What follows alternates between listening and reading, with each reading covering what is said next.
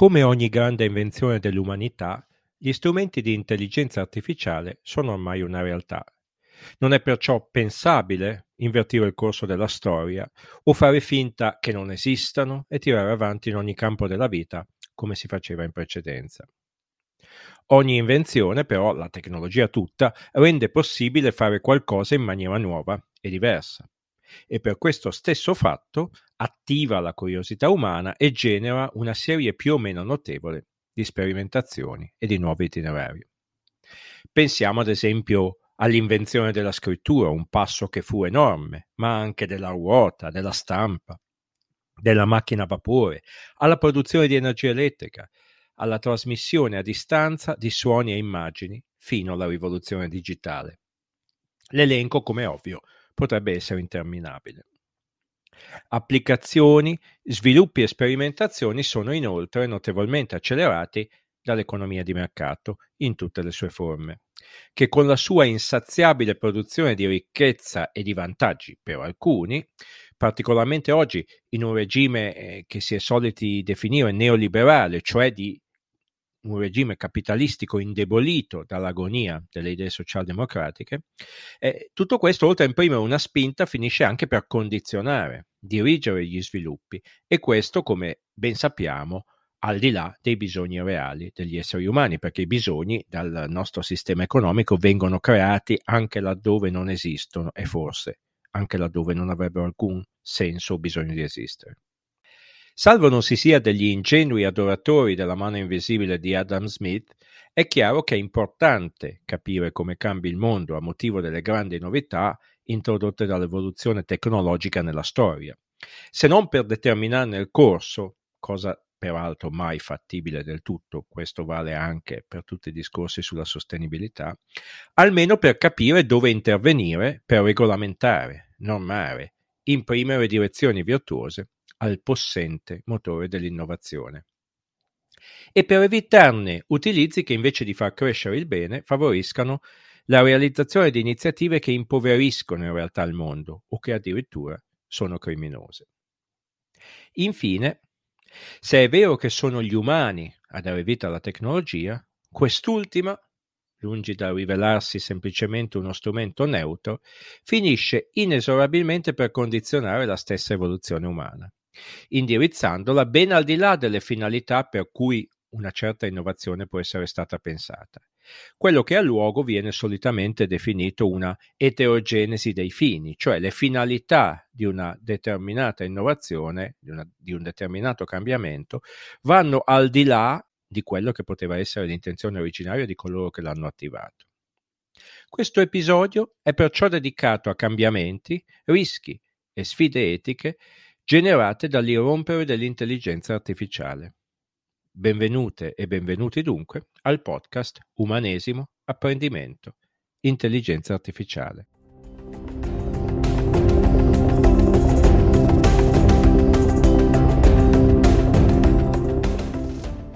In un recente documento dell'Ocse, eh, intitolato Intelligenza artificiale e il futuro delle abilità, si dice in maniera molto perentoria Sebbene la tecnologia sia eticamente neutrale, sarà sempre nelle mani di educatori che non sono neutrali. I veri rischi non vengono dall'intelligenza artificiale, ma dalle conseguenze della sua applicazione. Ma è così vero quanto afferma l'Ocse?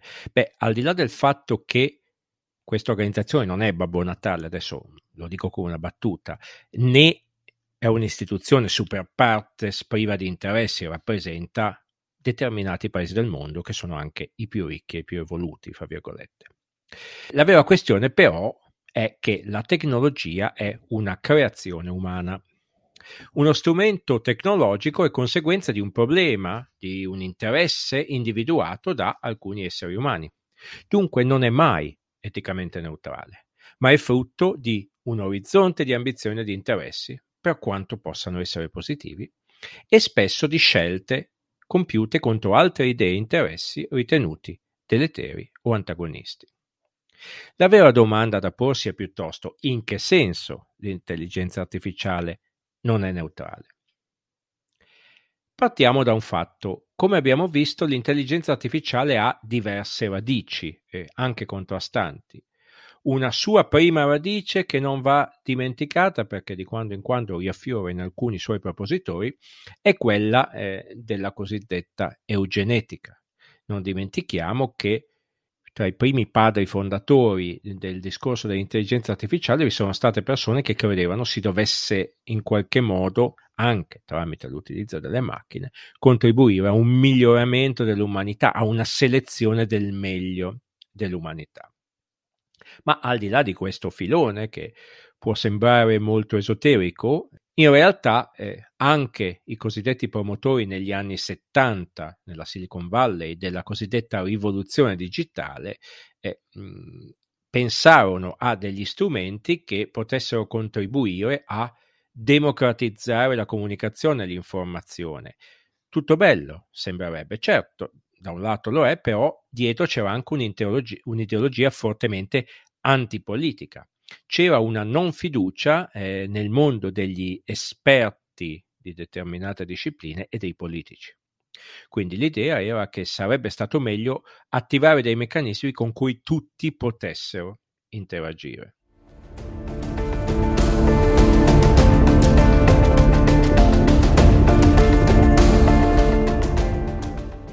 Vorrei tuttavia citare un autore e un testo che mi paiono particolarmente importanti. L'autore è Luciano Floridi, che come ho detto insegna all'Università di Oxford, e il testo è il suo libro Etica dell'intelligenza artificiale, sviluppi, opportunità, sfide.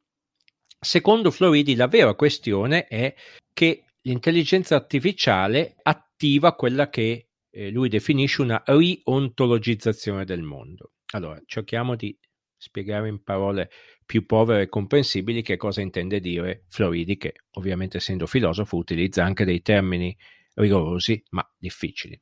Prendiamo l'esempio di ciò che è accaduto con l'invenzione dell'automobile. L'invenzione dell'automobile ha portato alla trasformazione profonda degli scenari urbani. Potremmo dire per certi versi che le nostre città tutto è stato ricostruito in maniera tale, come dire, da favorire l'utilizzo di questo strumento. La tecnologia determina una trasformazione, in questo senso riontologizzazione, eh, ridefinizione delle strutture di fondo del nostro mondo.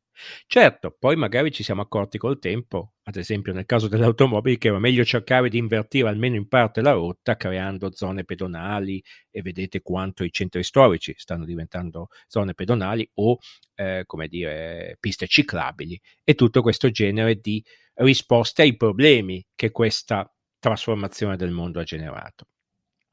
Nel campo dell'intelligenza e dell'educazione eh, il problema è stato che con l'introduzione dell'intelligenza artificiale si è teso a riconoscere dignità soprattutto a ciò che è misurabile, ricordate l'idea di intelligenza come qualcosa di computazionale, e a qualcosa che ha un impatto monetizzabile.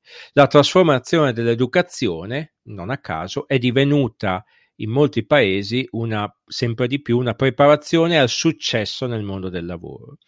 Eh, pur essendo un'idea di educazione che non è stata inventata oggi, eh, va detto che questo filone di pensiero, questo filone pedagogico che interpreta l'educazione come un preparare sostanzialmente a uniformarsi, a, a inserirsi nella società eh, in cui si vive, è, è, sempre stato anche criticato profondamente da altri filoni pedagogici dai tempi di Kant e di Rousseau.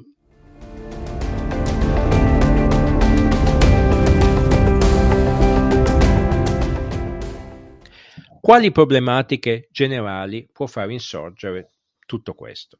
Se voi leggete dei testi tradizionali, eh, magari troverete una allusione piuttosto forte al cosiddetto problema della singolarità. Allora, di che cosa si tratta? Eh, in realtà lo conosciamo un po' tutti. Chi di voi non ha visto 2001 Odissea nello spazio di Stanley Kubrick, eh, il famoso computer HAL, che a un certo punto, per intelligenza, capacità e tutto, supera gli umani e diventa incontrollabile e la sua opera diventa irreversibile, diventa capace di autoevolvere. Ecco, questo è un problema decisamente remoto, ma soprattutto se ci concentriamo troppo sulla fantascienza rischiamo di perdere di vista poi i problemi più concreti e reali che invece eh, già si sono materializzati o si stanno materializzando. Ne vedremo diversi, più nello specifico cammin facendo, ma ora però vorrei evidenziarne alcuni. Un primo problema, io lo definisco l'adorazione dei dati. Allora, i dati sono utili, ci mancherebbe, per individuare soluzioni in diversi campi, non in tutti necessariamente, della vita umana. E aggiungo, in Italia, dove non c'è una forte cultura dei dati, sicuramente eh, trarremo beneficio dal comprendere di più che cosa sono i dati, che cos'è l'analisi dei dati, cosa significa decidere a partire da dati. Detto questo, però, non va dimenticato una cosa, non esistono mai eh, nel mondo dati puri. Noi abbiamo un po' questa idea naif sia della scienza che dei dati, che i dati ci raggiungono, noi li interpretiamo e di conseguenza facciamo scienza. La verità è che noi intercettiamo i dati che ci interessano. I dati, come scrive Ivana Bartoletti, grande esperta italiana, anche lei a Oxford, eh, di problemi etici collegati all'intelligenza artificiale, i dati, scrive, non sono mai neutrali, ma sono sempre intrinsecamente politici. Le macchine sono nutrite di dati che sono in qualche misura scelti. E ad ogni modo non va dimenticato che i sistemi di intelligenza artificiale, come ho spiegato nell'episodio precedente, non è che semplicemente se gli diamo un sacco di dati hanno la verità automatica in mano, attribuiscono un peso probabilistico ai legami fra i vari dati. Quindi siamo nel campo della probabilità, non della scienza assoluta o della certezza.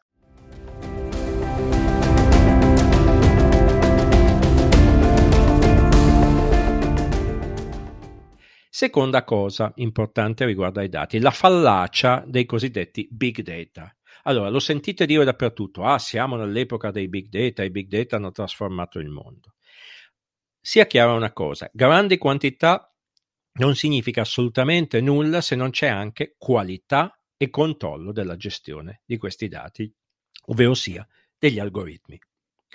Il risultato senza controllo umano può essere catastrofico e in più catastrofico su larga scala. Una persona può fare alcuni errori, un algoritmo che porta la capacità di decidere per tantissime situazioni al tempo stesso può fare dei danni molto grandi. Nel caso umano noi accettiamo che possano essere compiuti degli errori, ma nel caso delle macchine abbiamo la tendenza ad attenderci che le macchine non sbaglino. E questo porta a una certa perdita di autonomia degli esseri umani, che si sottomettono alla decisione delle macchine senza metterle in discussione. Questo è un dato importante da tenere presente. Sbagliare è umano, un medico può sbagliare una diagnosi, ma quello che è anche molto importante di noi esseri umani è la nostra capacità di autocorrezione, la capacità di dubitare. È questo che la macchina sostanzialmente non ha. Il meglio perciò si ottiene sempre tramite una collaborazione umani-macchine.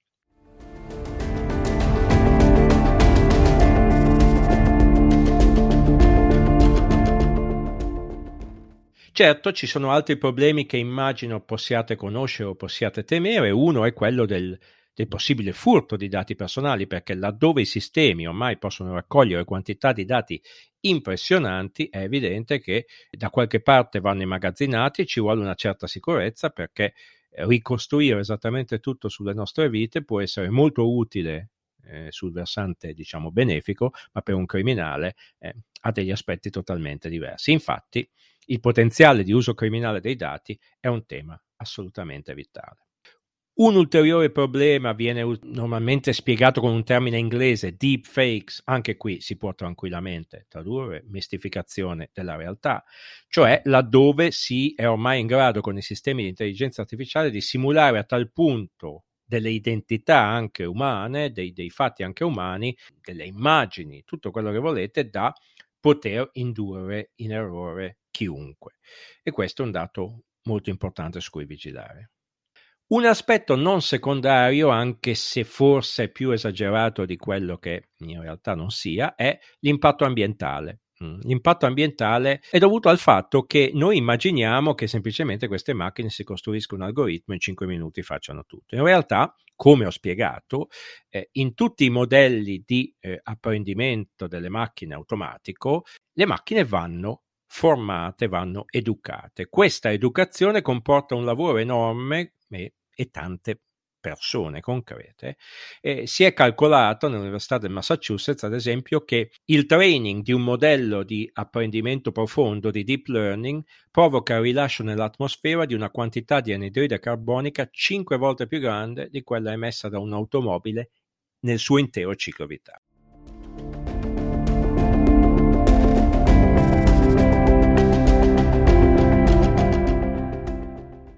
Un problema che spesso ci si pone quando si parla dell'impatto dell'intelligenza artificiale è la possibile sostituzione eccessiva di lavori umani eh, da parte delle macchine.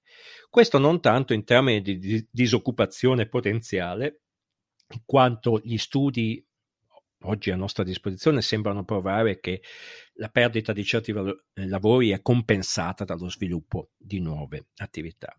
Però il problema è che sembra esserci dietro un po' l'assunzione che ogni lavoro manuale, ogni lavoro in qualche misura computazionale sia delegabile alle macchine in maniera indolore, come se per gli esseri umani cessare di compiere lavoro manuale o lavori di tipo computazionale fosse un qualcosa di normale come se la vita alla fin fine eh, fosse semplicemente un fatto funzionale. Siccome ci sono delle cose che vanno fatte, se le macchine fanno meglio di noi va bene, noi faremo il resto. Arriveremo forse a delegare addirittura l'arte all'intelligenza artificiale? Dopo averlo fatto, va detto, e lo dico da, da convinto sostenitore della bellezza dell'architettura, dopo averlo fatto con buona parte dell'architettura, che ormai è ridotta in larga misura a puro funzionalismo.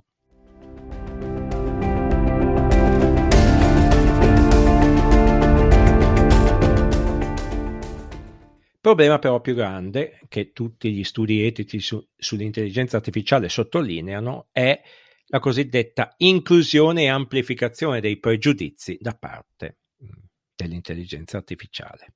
Che cosa significa tutto questo? Beh, ci sono dei pregiudizi che vengono inseriti a livello di formazione delle macchine. Abbiamo detto che le macchine hanno bisogno di essere educate, soprattutto gli algoritmi di apprendimento più elevati, di apprendimento automatico più elevati, hanno bisogno dell'intervento umano che in una maniera o nell'altra formi queste macchine a riconoscere certe cose, metta delle etichette, crei dei primi collegamenti su cui poi le macchine sviluppano eh, i loro successivi modelli. Ecco, il problema è che coloro che introducono questi elementi di formazione hanno dei pregiudizi personali, possono avere dei gap di empatia, possono avere degli stereotipi, possono avere delle convinzioni. Una volta inserite in questi meccanismi automatici, tutto ciò viene ampliato fino a una scala anche enorme. E oltre ai pregiudizi personali ci sono quelli culturali, eh, giudizi che noi compiamo in base a specifiche culture. Ci sono poi dei cosiddetti bias di conferma, mm, dei pregiudizi di conferma, cioè noi cerchiamo in realtà quello che già crediamo e istruiamo le macchine a fare altrettanto. E poi c'è in generale la tendenza a seguire magari in una programmazione qualcosa che temporalmente, come dire, ha un certo valore, ha valore oggi, ma che poi un domani potrebbe non avere alcun valore.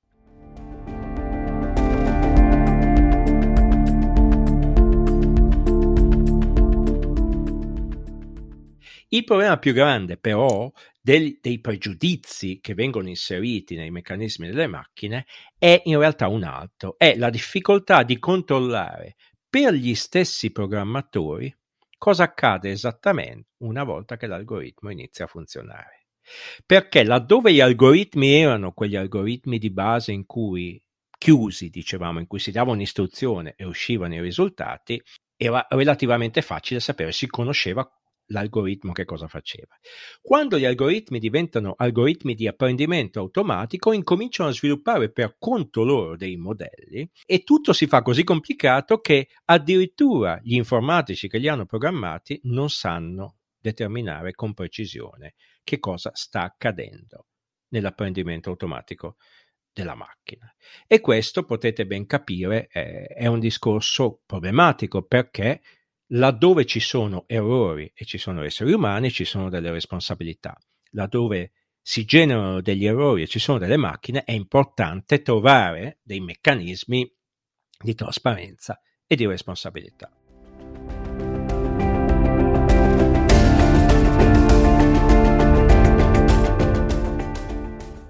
Altro problema molto grande. I dati che inseriamo e eh, i pregiudizi che inevitabilmente inseriamo rischiano comunque di ingabbiarci, cioè di dire le cose devono essere così.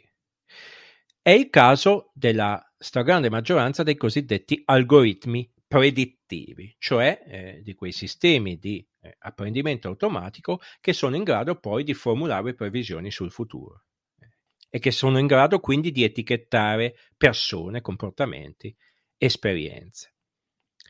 Questo non è un problema, come dire, secondario, a cui va mh, aggiunto che tutto questo porta a una certa riduzione o diminuzione della nostra umanità, a un suo incanalamento che privilegia solo alcuni aspetti, appunto misurabili, palesi, di successo, che non riconosce dignità a ciò che dà un senso più generale alla vita e alla capacità di sorprendere se stessi e gli altri che ciascuno di noi ha.